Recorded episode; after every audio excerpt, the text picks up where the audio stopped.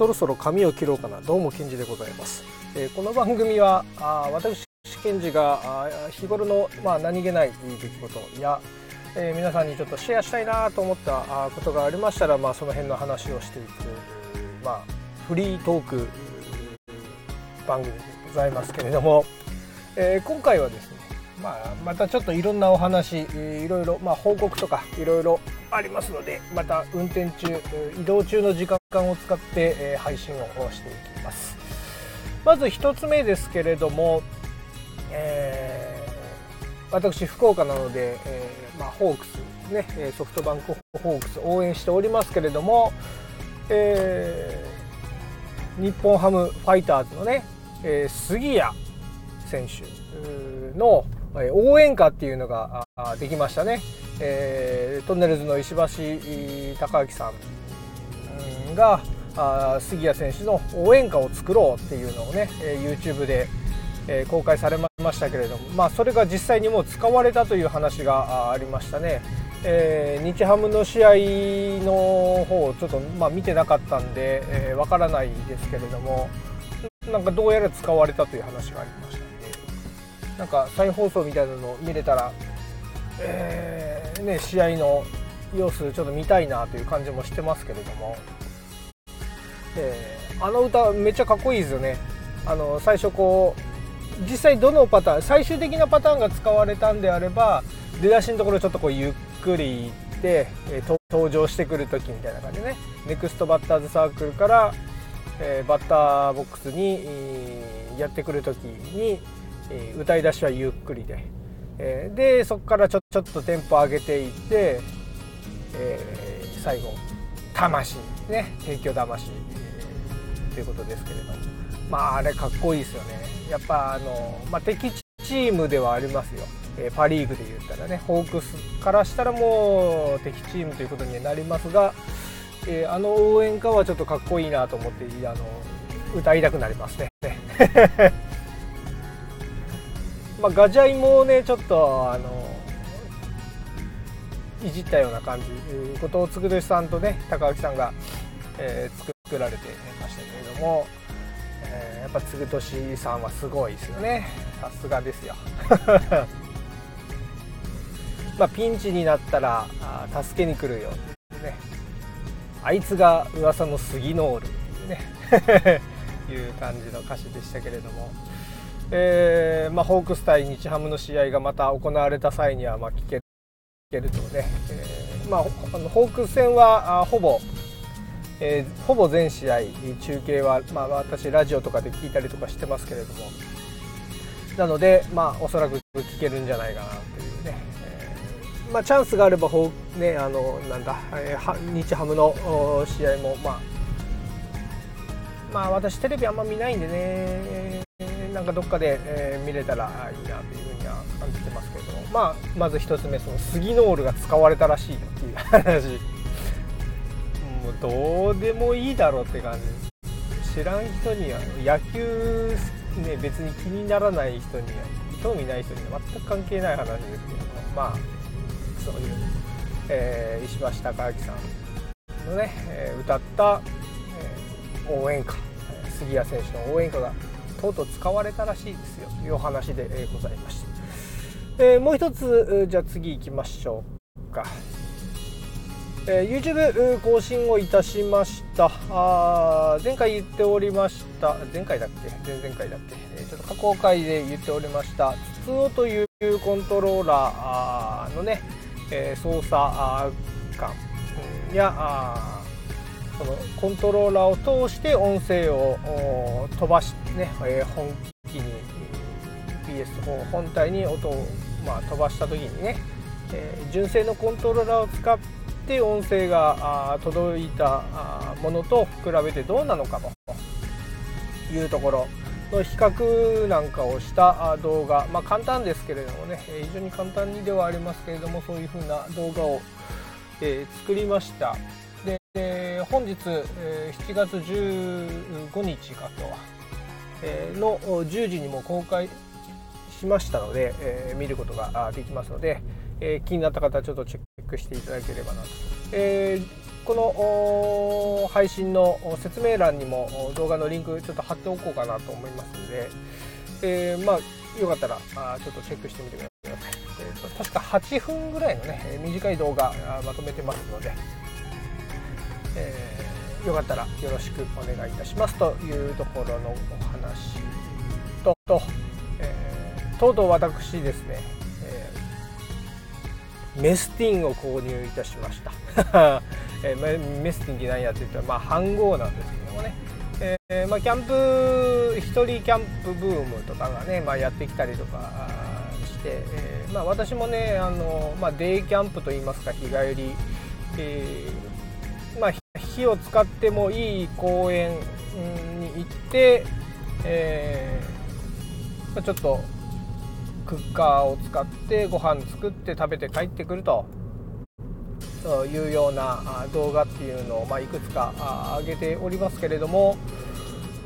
まあ、メスティンまあ、メスティンっていうのはまあ飯盒のことなんですけれどもその一番有名なところで言うと、まあ、トランギアさんっていうところが出しているメスティンっていうのが、えー、非常に人気が高かったんですね。でまあ、非常に人気が高いがゆえにもう転売屋さんが買い占めちゃって非常に安く買えていたものが値段がつり上がったりとかしたりして、えー、非常に高騰してしまって、まあ、なかなか正規の値段で買えなくなってしまったりとかっていうところがありました。でそうしているうちに、まあ、類似品があいろんな、まあ、中国のメーカーですかあお安いものが出てきて。で今となってはそちらの方が品質として、非常に高いものとか使い勝手が、えー、いいものっていうのが出てきたということなんで、えーまあ、そちらの方を購入する方がもう増えている。値段もそちらの方が安かったりとかもしますし、えー、物も良くなってきているというところなんで、えー、非常におすすめ。で私が購入したのは、えー、ニトリさんから出ましたあ山善があ、まあ、作っている、メスティン。になるわけですね。えー、型式として MESS-1 という型式のものになりますけれども、えー、こちらの方、まあ、正規の値段でね山善さんのまあ、ニトリから出ている山善さんのメスティン正規の値段で、えー、入手することができましたいやこちらも人気なんでね、まあ、売り切れ続々だったというところですけれどもなんとか買えました。間に合いましたというところで。でダイソーさんなんかもね500円のメスちょっと小柄なね、えー、メスティン一回り小さいメスティンっていうのを出したというようなことがありましたけれども。よいしょ、えー、そういうことが、まあ、あったんですけれども、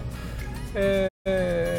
ー、まあ、そちらもね非常に人気で、まあ、まだ、まあ、人気があるっていうのもあるし、まあ、転売屋さんが目つけたっていうところもあるんでしょうけれどもこれももうなんかメルカリなんか見たらダイソーさんのね本来だったら500円とプラス消費税で買えてたものがもう千何百円だとか一気に倍以上に膨れ上がるとかねそういうふうなことにもなってたりしますので、えー、皆さん正規の値段で、まあ、またすぐねお店に商品並ぶと思いますんで、えー、無理にそんな値段が上がったものをね、えー、買わないようにしましょう、うん、変に値段のつり上がったものはね、まあ、これぐらいやったら出せるけいいやみたいな感じで買う方もいらっしゃるかもしれませんけれどもまあ無理に買わなくてもいいと思います。それを買うぐらいだったらまあ Amazon とか見たらもう、えー、安くていいやつたくさんもう出回ってますんでね。そちらを買ってもらった方がいいかもしれませんでまあメスティン、えー、使ったことがない知らねえっていう方いらっしゃるかもしれないので、まあ、どんな感じのものかっていうとまあえー横長のね、えー、まあ、まあ、角はちょっと丸かったりしますけれども、まあ、アルミの、まあ、昔でいうブリキのお弁当箱みたいなね、えー、感じのものですけれども、まあ、品質材質っていうのは、ま、アルミでできているということなんですけれども、まあ、アルミの何番のアルミが使われてるとこのかなっていうふうなところをね、まあ、私ずっと考えておりまして、まあ、前職がね、まあ、金属加工してたんでアルミなんかをまメインに私加工してたこともあるんで、えー、ま、そういうところにまあちょっと気になったりもするんですけれども、まあ、パッと見はねなんか6000番台の、えー、なんか6063の T5 処理みたいなね見た目の感じですけれども、えー、まあ、硬質のアルミなのかあとかですね。いろいろ想像するわけですけれども。例えばアルミ缶とかだったらね、えー、3000番台3004番とかですかなんかそういうのがありますね。でアルミ缶あのコーヒーの缶って昔スチール、まあ、今もスチールあるかもしれませんけれどもコーヒーの缶でアルミのやつが出てきましたよね。今はもうそれがなんか普通になっちゃいましたけれども。あれは5000番台のやつだとか硬質アルミのやつだったりとかまあそれも種類があったり。あとタブの部分も、えー、5000番台の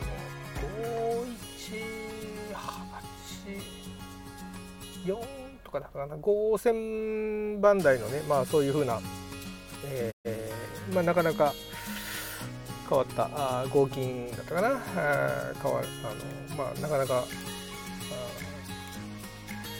えー、なんていうのかな、目にしない目にしないじゃないな。一般的じゃないナンバリングといいますか。あ、まあ、そういうふうなものになるわけですけれども、えーまあ、そういうものもありますんで。アルミのフライパンみたいなのは硬質アルミ使ってるっていうふうによく聞くので、まあ、その手のアルミかななんていうふうに考えてますが、まあ、詳しい方いらっしゃいましたらぜひ教えてください。私もちょっといろいろ調べてみますしまあ聞ければね山善さんにちょっとメッセージを送って聞いてみようかな。何番のアルミ使ってんのって聞いてみようかなっていうふうにも思ってますけれども。で、えー、そのまあメスティン、えー、ですけれども。これねキャンプ用品って言ってますけれどもねまあ、こう自宅で普通に飯作る時に使っても非常に便利なんですよね。これサイズ感的にもちょうどいいんですよ。1人分とか作るのとかね。ちょっと作るのにはちょうどいいんですよ。なのでまああのよく家の、まあ、調理器具とかあの、まあ、あと椅子とかね。なんかベッドとか、まあ、そういうようなものを家に置いてあるものを全部キャンプ用品で揃えてるっていう風な方もいるんですよ。結局そういうキャンプ用品ってあのだとか登山用品だとかってまあやっぱ小さくコンパクト持ち運び楽軽いとかね、えー、みたいな感じで、えー、なってるので非常に使い勝手がいいというね、えー、ところがあるのでそれで揃えてるっていう方もいるぐらいなんでこのまあメスティンも非常にいいので、えー、まあ、ぜひね一家に1台あっても全然いいようなものですしね、えー、まあ、山善さんの商品、えーえー、税込みで1700いくらだったっけ、えー、まあ、そんぐらいです。ですので、まあ、皆さんよかったら買ってみてください。でやっぱりねメスティンにはポケットストーブですよ。はい、ポケットストーブまあ一番有名なのはまたあ S ビットというところのやつがね有名ですけれどもまたこれも、まあ、類似品が出てきまして非常にね人気で、えー、類似品が出てきてもうデザインも S ビットっていう名前がねあのないだけみたいなね、えー、あとは全く作りが同じみたいなポケットストーブが、まあ、もう世の中に出回ってますけれども実はこれもですね新しくその S ビットじゃないポケットストーブの方が実は使いやすいっていう話も出てきてますね。え、S ビットのやつはどうもちょっと硬いと。うんまあそれがいいっていう方もいるんでしょうけれども、えー、それ以外のところはですね意外とあの使い方があの広げ方がねスムーズだっていうふうにな、えー、言われてるんですよね。使い勝手がいいと滑らかというかねこう箱型になっててこう両サイドをパカッパカッとこう開いて、えーまあ、物をねえー、まあ、鍋とかフライパンとか乗せクッカーを乗せれるような感じにするんですけれども、えー、ここの動きが非常にスムーズであるということがあって、えー、そちらの方がもうむしろいいんじゃねえかっていうふうなことで、えまあ、話題になっております。でしかも値段も1000円以下で買えたりとかしますんでもう今だったら500円ぐらいかな。場合によっては300円ぐらいで買えた時期とかねもあったりとかするって話です私が買ったのは600円ぐらいだったかな、えー、ぐらいで購入しましたけれども、えー、Amazon で購入しましたがあやっぱこの2つの組み合わせですね。これにまあちょっとしたアルコールストーブやあ固形燃料、うん、もしくはまあ私ちょっと作ってますけれどもワックスバーナーですね、まあ、その辺の、まあ、小型の燃料で、えーまあ、ご飯炊いたりだとか。まあ、やっぱり私一番好きなのは炊き込みご飯をねメスティンで作るあの作るっていうのがやっぱ憧れる、まあ、動画でもねあの炊き込みご飯作ったっていうようなのはね、え、ありますけどもやっぱメスティンでご飯をどんどん炊いていったりとかしていきたいというところですよね。まあ、缶詰のね、えー、具材をご飯と一緒に炊いていくみたいなあそれをちょっとやっていきたいところなんで。で工房青野さんという YouTube チャンネル私いつも見させていただいてるんですけれどもそちらの、ね、方があの、えー、非常に毎回研究を重ねておられましてこうやったらどうだろうこうやったらどうだろうっていうね、えー、まあ、燃料もこんぐらいにしてみたらどうだろうとかね半分にしてみたらどうだろうとか。じゃあ1個だったら最大でどれぐらいまで炊けるだろうとかね。2合のお米を1個の燃料で、いけるだろうとかね、そういうところとかいろいろ研究をされているのを、まあ、見てるとですねああこう同じようなことやってみたいな。自分なりにその研究結果みたいなね、のをこう蓄積していくっていうのはやっぱ面白いです。そういうデータを取っていく、ね、データの蓄積っていうのはいいなというふうに思うので、えー、まあ、それちょっと真似してみたいなと思ってるところでございます。えー、メスティン買いました。ポケットストーブのお安いの買いましたというお話で、えー、ございました。それでは最近聞いたラジオの話でもちょっといきましょうか、えー、もう私ラジオ大好きでラジオばっか聞いてるんですけれども、えー、基本的にはまあ福岡の KBC ラジオというのをまあメインでね、えー、聞いているっていうところではあるんですけれども、えーまあ、KBC ラジオさんはまあ「オールナイトニッポン」もね KBC ラジオで聞けるので、えー、もう朝から晩までずっとぶっ通しがもう毎日みたいなね感じになったりもするんですけれどもさすがに聞きたい番組が多すぎてどれかはもう諦める。しゃっくりと咳と一緒に全部出そうになった。えー、まあさすがにね聞きたい番組とかが多すぎてどれかを諦めるしかなくなって、えー、まあ、限られた番組で聞いたりだとかあと、まあ、再生できるものによってはアーカイブで聞く場合はちょっと1.5倍速とかして聞いたりだとかねラジオ番組って2時間とか3時間とかあったりする番組もあるのでえー、そうなってくるとちょっと早送りで聞いたりとかそういうことをしたりして少しでもたくさん聞けるようにっていうのを工夫したりはしてますけれども。で KBC ラジオでまあね、えー、まあ、これ全国的にも有名ですけど澤田浩二さんっていう方がいてね澤田浩二エグアナっていうのがいてまあ私過去のその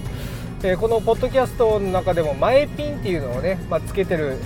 回があります。まあちょっとなかなかネタが作れなくて毎回というわけにはいかなくなってますけれども、えー、マイピンというのを作っておりますけれどこれで有名なのが澤田浩二さんという方がいて、えーまあ、エグゼクティブアナウンサーっていうね通称エグアナっていう澤田エグアナっていう言いますけれども、まあ、澤田エグアナがですね、えー、の出ている、まあ、パオーンという番組が、えー、あります。えー、非常に長寿番組となってますけれども、まあ、それが大好きですね。えー、であの芸人さんのブルーリバーっていう方がいらっしゃいまして、まあ、ブルーリバーの出てる番組っていうのも好きなんですよねでまあそれを聞いたりで野球が始まると野球中継っていうのが、えー、夜大体ナイター放送ありますね週末とかだったらまあデーゲームとかもあったりするので、まあ、それだったらお昼になりますけれども基本的にはまナイターとかになるので、まあ、夜の時間帯っていうのは、えー、まあ、6時あたりとかからですか野球中継に切り替えたりするわけですね。えー、で、まあ、野球がないシーズンオフの時の番組とかっていうのは、まあ、その時間帯、まあそのえー、特別番組といいますかその期間の番組っていうのを聞いたりすることもありますし、えー、野球中継終了後から「オールナイトニッポン」始まるまでの間っていうのをつなぐ番組とかもありますね。時間ね1時間ぐらいだったりとか、まあ、30分ぐらいだったりとか野球の終わる時間にもよりますけれども、えー、そういう番組を聞いたりだとか。で「オールナイトニッポン」がまたね悩ましいんですよ、えー、いろんな番組も毎日やってるんで。どれを聞くかっていうのを悩むんですけどまたとりあえず私が聞いてるのはもう欠かさず聞いてるのはナインティナインの「オールナイトニッポン」はもう欠かさず聞いてるんですねえー、まあ、時間帯が遅いんでやっぱりそのなかなか起きてリアルタイムでずっと聞いてるっていうのは難しかったりする時もあるし、えー、まあ、体調的にも問題なかったら、まあ、そのまま普通に聞くこともあるんですけれども、まあ、大体アーカイブで聞いたりすることも多いんですよね。で最近はやっぱりそのファーストサマーウイカさんのね、えー、番組なんかも好きで、えー、ちょいちょいまあ、こちらもアーカイブになることが多いんですけどね、まあ、聞いたりもしてます。で最近はその、えー、まあ何回か前の配信でも言いましたけれどもパオには松村邦弘さんが出ておられるんですね木曜日のゲスト木曜日レギュラーとして。松村さんつながりで、えー、ビバリーヒルズっていう、まあ、高田文夫さんがねやってる番組の、えー、金曜日だったかな。松村さんと伊勢山さやかさんが出てる日があってそれその回遊っていうのは聞いてるんですね、えー、アーカイブで聞いてます。でさらに松村さんとか澤田さんとかってなってくると、えー、爆笑問題の太田さんが澤田さんのファンであるというところがあってで爆笑問題の番組なんかもやっぱ聞くんですよね、えー、そうするとあの福岡だったら RKB ラジオっていうのまあ、TBS 系、えー、ね、聞けるんですけど、えー、ジャンクっていう、まあ、番組があって、えー、月曜日が伊集院さん伊集院光さんとかね、えー、だってで火曜日が爆笑問題なんで。伊集院さんのしゃべりも結構好きなんで、えーまあ、爆笑問題さんのは聞いて、えー、都合がつけば伊集院さんのも聞くと。えー、毎回聞いてあげろよって感じですけどやっぱねラジオ聞いてるとやっぱ時間長いんでね。全部をね聞き尽くすっていうのはなかなか難しいんですよ。やっぱどれかはしょっていったりとかあともう曲が流れてるところをアーカイブだったら飛ばすとかしないとあとあのテレビショッピング違うラジオショッピングか。ラジオショッピングのところはちょっと飛ばすとかね。まあ、ラジオショッピングのところのトークが面白いっていうところもあったりするんですよね。なので番組によってはラジオショッピングのところをまあ飛ばさず聞くっていう。特にパオーンのねえー、とジャパネットのね、えー、ラジオショッピングなんかその普段のねトークが非常に面白いので始まる時のねオープニングトーク、えジャパネットのラジオショッピングのオープニングトークのところが非常に面白かったりもするんでもうあのジャパネットの方もうまいですよね。本当あのいつも番組聞いてて、えー、その話にこう乗っかったような感じのね、えー、でこう入入り込んでくるわけですうまいんですねあれがね、えー、まあそういうところがねやっぱ面白いなと思って。やっぱそういうこうトークスキルといいますかネタといいますか。えー、話こう入っていく時のね、えー、こうリズムを作っていくというか。リスナーに対してこういい形で、えー、入り込んでいくね聞いてもらうっていうところに持っていくっていうのはやっぱうまいですよねジャパネットね、うん、やっぱああいうの大事だと思います、で、えーまあ、ジャンクですね。爆笑問題カーボーイっていうのはまあメインで聞いてたりします。なので、まあ、その辺聞いてたらねはっきり言ってもう他何もできない。本当まあ聞きながらいろいろ作業したりだとかね、えー、まあ、動画編集する時もラジオ聞きながら動画編集したり、まあ、ゲームする時もゲームの音は聞かずラジオを聞きながらゲームしたり。だからモンハンする時もラジオ聞いてるんですよ。あのだからゲームの音とか聞いてないんでね。はっきり言ってあのモンスターがねあの の鳴き声とかねなんか足音とかね なんかそんなの全く聞いてないんで、えー、もうとにかくね、えー、ラジオララジオラジオなんですよ。よいしょ。目的地に到着をいたしました。よいしょ。とはい。OK いやいやいや。えー、25分ぐらいになりましたか、ね、やっぱあのビバリーヒルズのね、えー、松村さん伊勢山さやかさん会っていうのはやっぱり、あのフワちゃんと須田ちゃんですっていう。あの須田のおじきのモノマネが。あの須田さんのことを知らない人って結構いるんですけれどもあの政治のことのね、えーまあ、語る番組なんかにはよく出てきますけどちょっと顔がこわもてでねよく須田のおじきっていう風に言われたりしてますけれどもあの須田さんのモノマネをする松村さんっていうのがまた面白いんですよね。でフワちゃんってね今話題ですけれどもの真似を磯山さやかさんされたりするんですけれども。昨日、えー、だから今日今日放送された、えー、回って言いますかね、えー、火曜日ジャンク の火曜ジャンク爆笑問題カーボーイの中で太田さんがあのうしたあの爆笑問題の2人が喋ってたらフワちゃんがなんかあいるのを見かけて、えー、なんか急に ブースに呼んでえー、喋り出して。で太田さんはビバリーヒルズ聞いてるからあのビバリーヒルズのその伊勢山さやかさんがフワちゃんのねモノマネしてるのを知ってるから、えー、フワちゃんに対して今度「伊勢山伊勢山」とか言ったりしてで,、えー、で松村さんもね、えー、出てるわけですから松村さん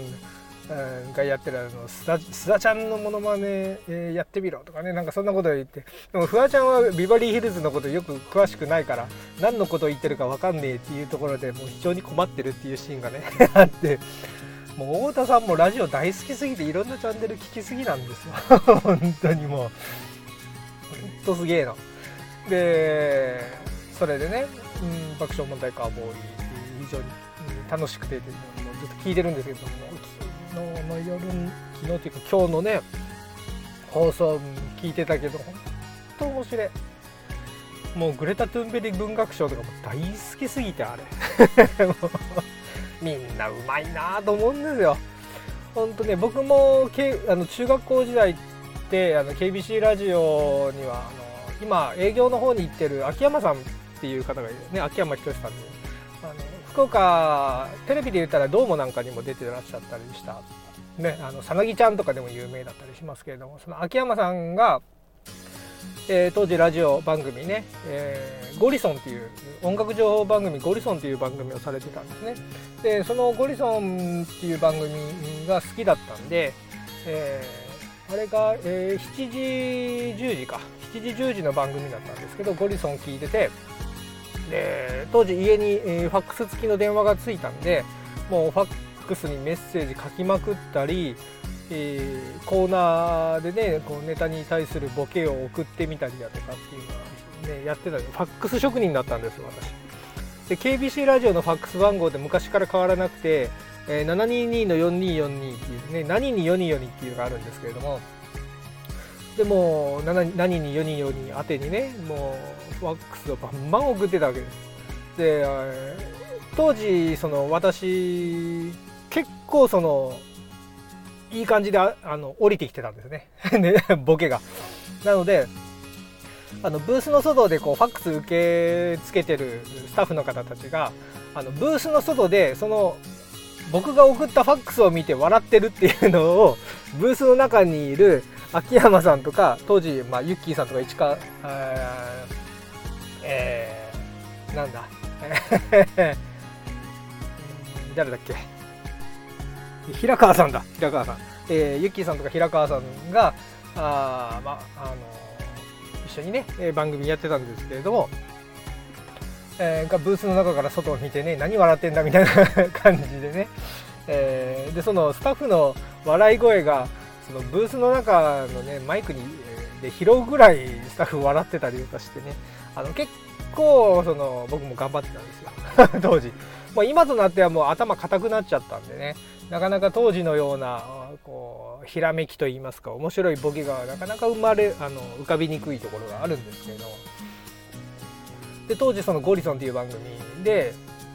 いろいろグッズとかねプレゼントとかあってその時に配ってたゴリ消しっていう消しゴムゴリソンっていう番組の消しゴムがねあったんですけどそのゴリ消しっていうのは今でもね大事に持ってます、うん、で去年だったかな？あ、えー、KBC のイベントっていうのが博多駅前で行われましてね、えー、水と緑のキャンペーン、えー、っていうのが、まあね、募金活動のやつがあってるんですけれども、えまあ、水害とかねそういうとこが起きた時の支援のためのね募金とか支援義援金といいますか。あ今年も 大雨降ってますけどまあそういう募金活動みたいなのをやってる番組とかがあってね、えー、で水と緑マルシェみたいなのでいろんな各地の福岡の各地のね有名な、えー、飲食店だとかがまあ、商品をねえ持ち寄って、え、博多駅前にブース出して、え、商品を販売したりとかね、え、してるわけですよ。でそこに秋山さんとかも来られててね、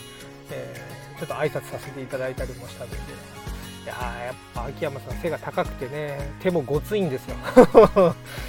いや秋山さんやっぱかっこいいですね。いくつになってもかっこいい。今今部長でしたっけ？営業部長でしたっけ、え、ね当時ラジオだから僕が子供の頃って KBC って言ったらテレビだったら「モーニングモーニング」とか聞いてたんで加藤京子アナウンサーとか今あね KBC の方だと部長さんになられてますけどだから僕が小学校とか中学校とかの頃に聞いてた方っていうのは今 KBC ラジオではあのお偉方になってね管理職になっているっていうところでね、うん、非常に歴史を感じますよね。えー、まあそんなあラジオ大好きな私ですね。でこの前 KBC じゃねえや、えー、ジャンクの伊集院さんのバカじバカ力だあれバカ力っていうんだっけ？バカ力っていうんだっけ？バカ力だよね。えーあれねいつもね忘れちゃうんだよ、えー、バカ力だっけ？バカ力だっけ？みたいな。あの本でなんかあありましたよね。なんなんなんとか力。ななんとか力か、えー、なんかそういうのがありましたけどついついねあのどっちだっけみたいになっちゃうんですね、えー、深夜のバカ力っていうのね、え、あって、えー、草野球やってて野球のユニフォームじゃなくてね帽子か。帽子をね、えー、作って、えー、っていう話があってね。えー、発注今 LINE でなんか帽子が発注できるらしいんですね。でやり取りをしてて発注して、えー、やっぱね最近やっぱこのそのオンラインっていうのもいいんだけどそうであの直接会ってねやり取りをするわけじゃないからあやっぱ急にやっぱドタキャンする人とかね多いらしいんですよ。もうほんと失礼な話だけれどもまあでも仕方ないかなやっぱそういう時代っていうかその本当は、えー、時代とかその関係なくやむなくキャンセルする場合っていうのはやっぱちゃんとね、え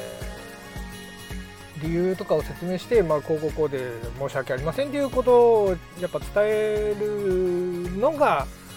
あ本当は礼儀だろうとは思うんですけれどもやっぱドタキャンする人っていうのが結構多いと急に、えー、ね、えー、キャンセル。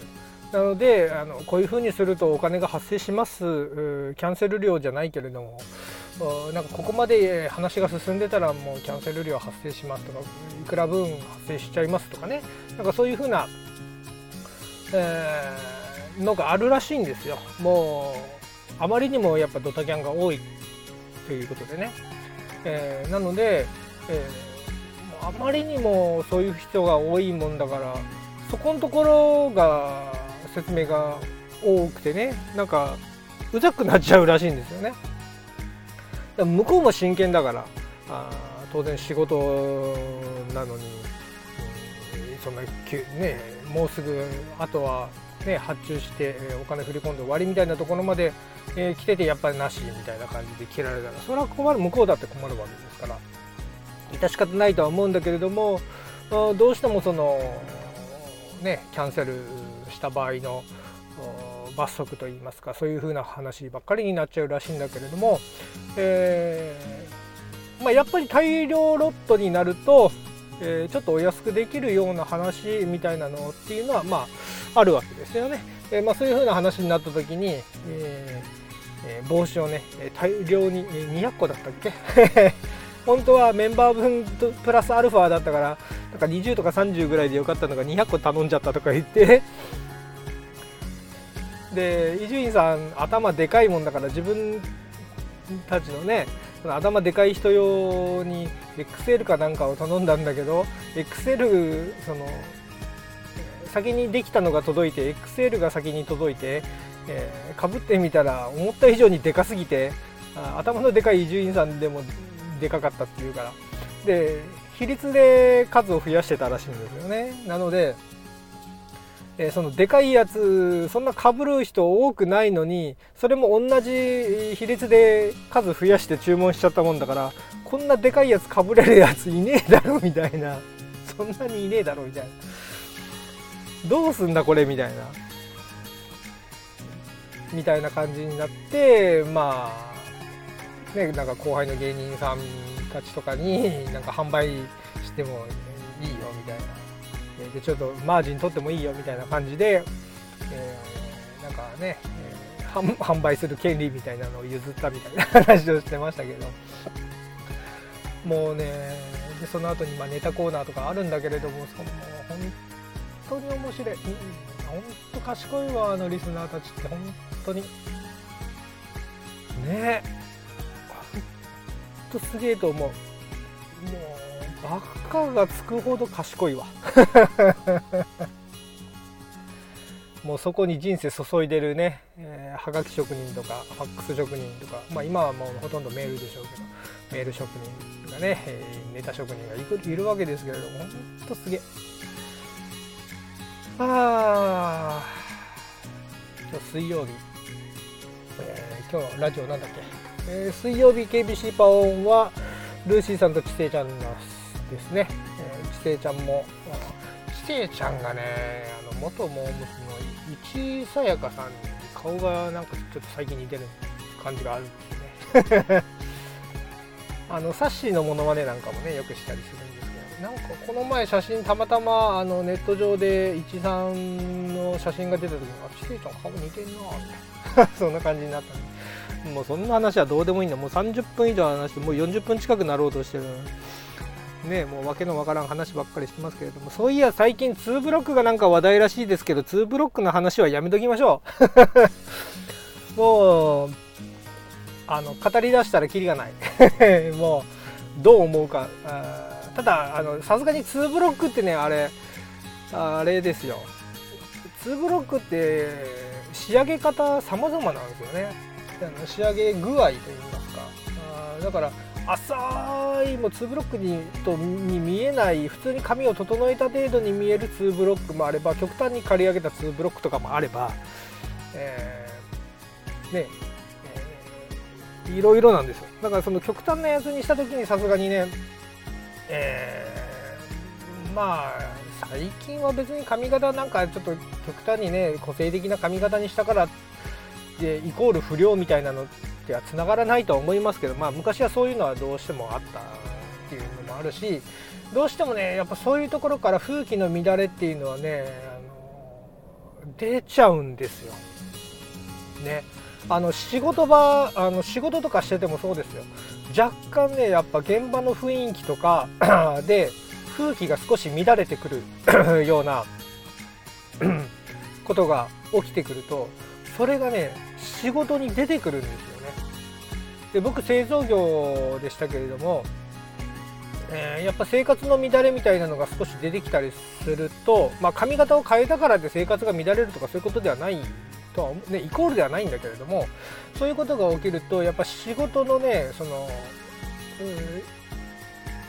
出来不出来みたいなだから不具合がちょっと増えるとか失敗が増えるとか、ね、ミスが増えるっていうのはあったりするんすよね。だから風紀の乱れ本当にねそういう私生活とかからってくるんで例えばですよもう子供の頃からずっとこの髪型なんですとか言ってたらもうそれがスタンダードになってるから別に特別なことじゃないかもしれないけど、えーこうね、高校生とかなって、えー、急に高校デビューみたいな感じで急にね髪型をなんかこじゃれた感じにするだけならいいけどちょっと極端な髪型にしたりなんかちょっとまあおしゃれの方にね気持ちがいくっていうのは別に悪いことじゃないんだけど極端なことにしてしまうと、えー、急にそういうことに行くとねやっぱりね風紀の乱れってやっぱ出てくるんですよね。でそれが周りに伝わってクラスのメンバーとか周りの人にこういうのがね大体こうちょっとずつ気持ちがこう緩んでくるというかなんかそういうのってね不思議と伝わるんですよ。だから、まあ、2ブロックがダメとは言わないですよ。2ブロック私もねあの前職実は2ブロックダメだったんですよ。あの工場の現場内でねあのコツコツ物作ってる感じだったんですけど2ブロックダメだったんですよ。でうちの上司なんか2ブロックしてきたら社長になんだその髪型はって次の日丸坊主にさせるねもうなんかスポーツ狩りみたいな感じになんかしてこいって言われて髪、ね、短くして現れた時がありましたけれども、えー、まあ、そんなことがあったぐらい2ブロックはねあので私一回ちょっとね浅い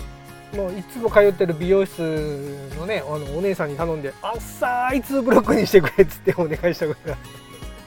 もうバレないぐらいの薄い2ブロックにしてくれっつって。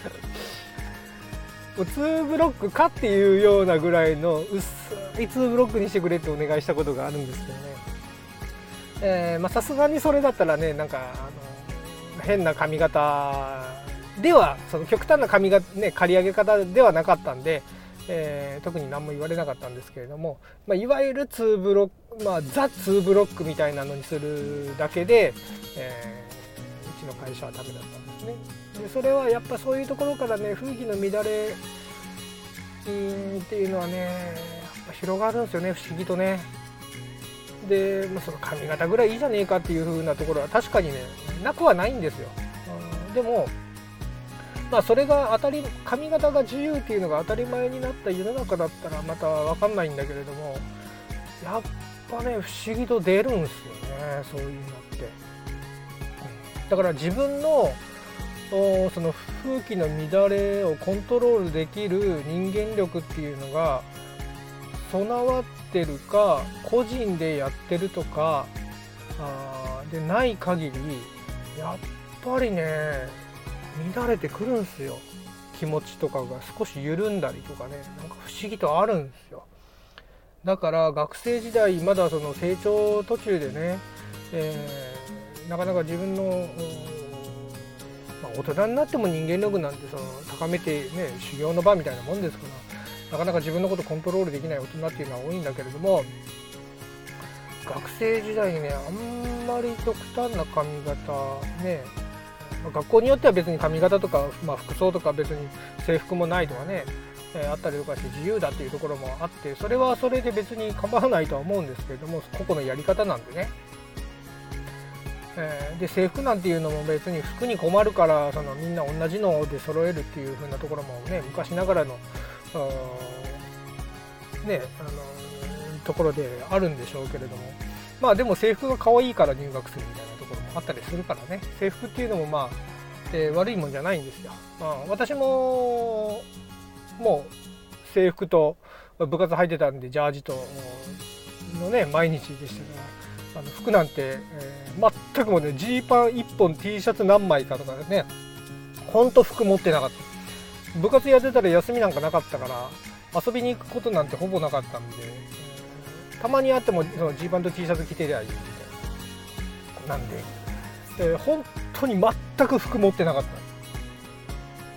ねそんなこともありますけれどもまあなんか話だいぶそれましたけれども、まあ、2ブロック問題っていうのはなかなかね、えー、難しいところがありますよ。あただやっぱあの北斗の拳の雑魚キャラみたいな極端な髪型はやめた方がいいかもしれないというところで今回はここら辺で終わりにしておきましょう。わーわー言うております。お時間です。さようなら。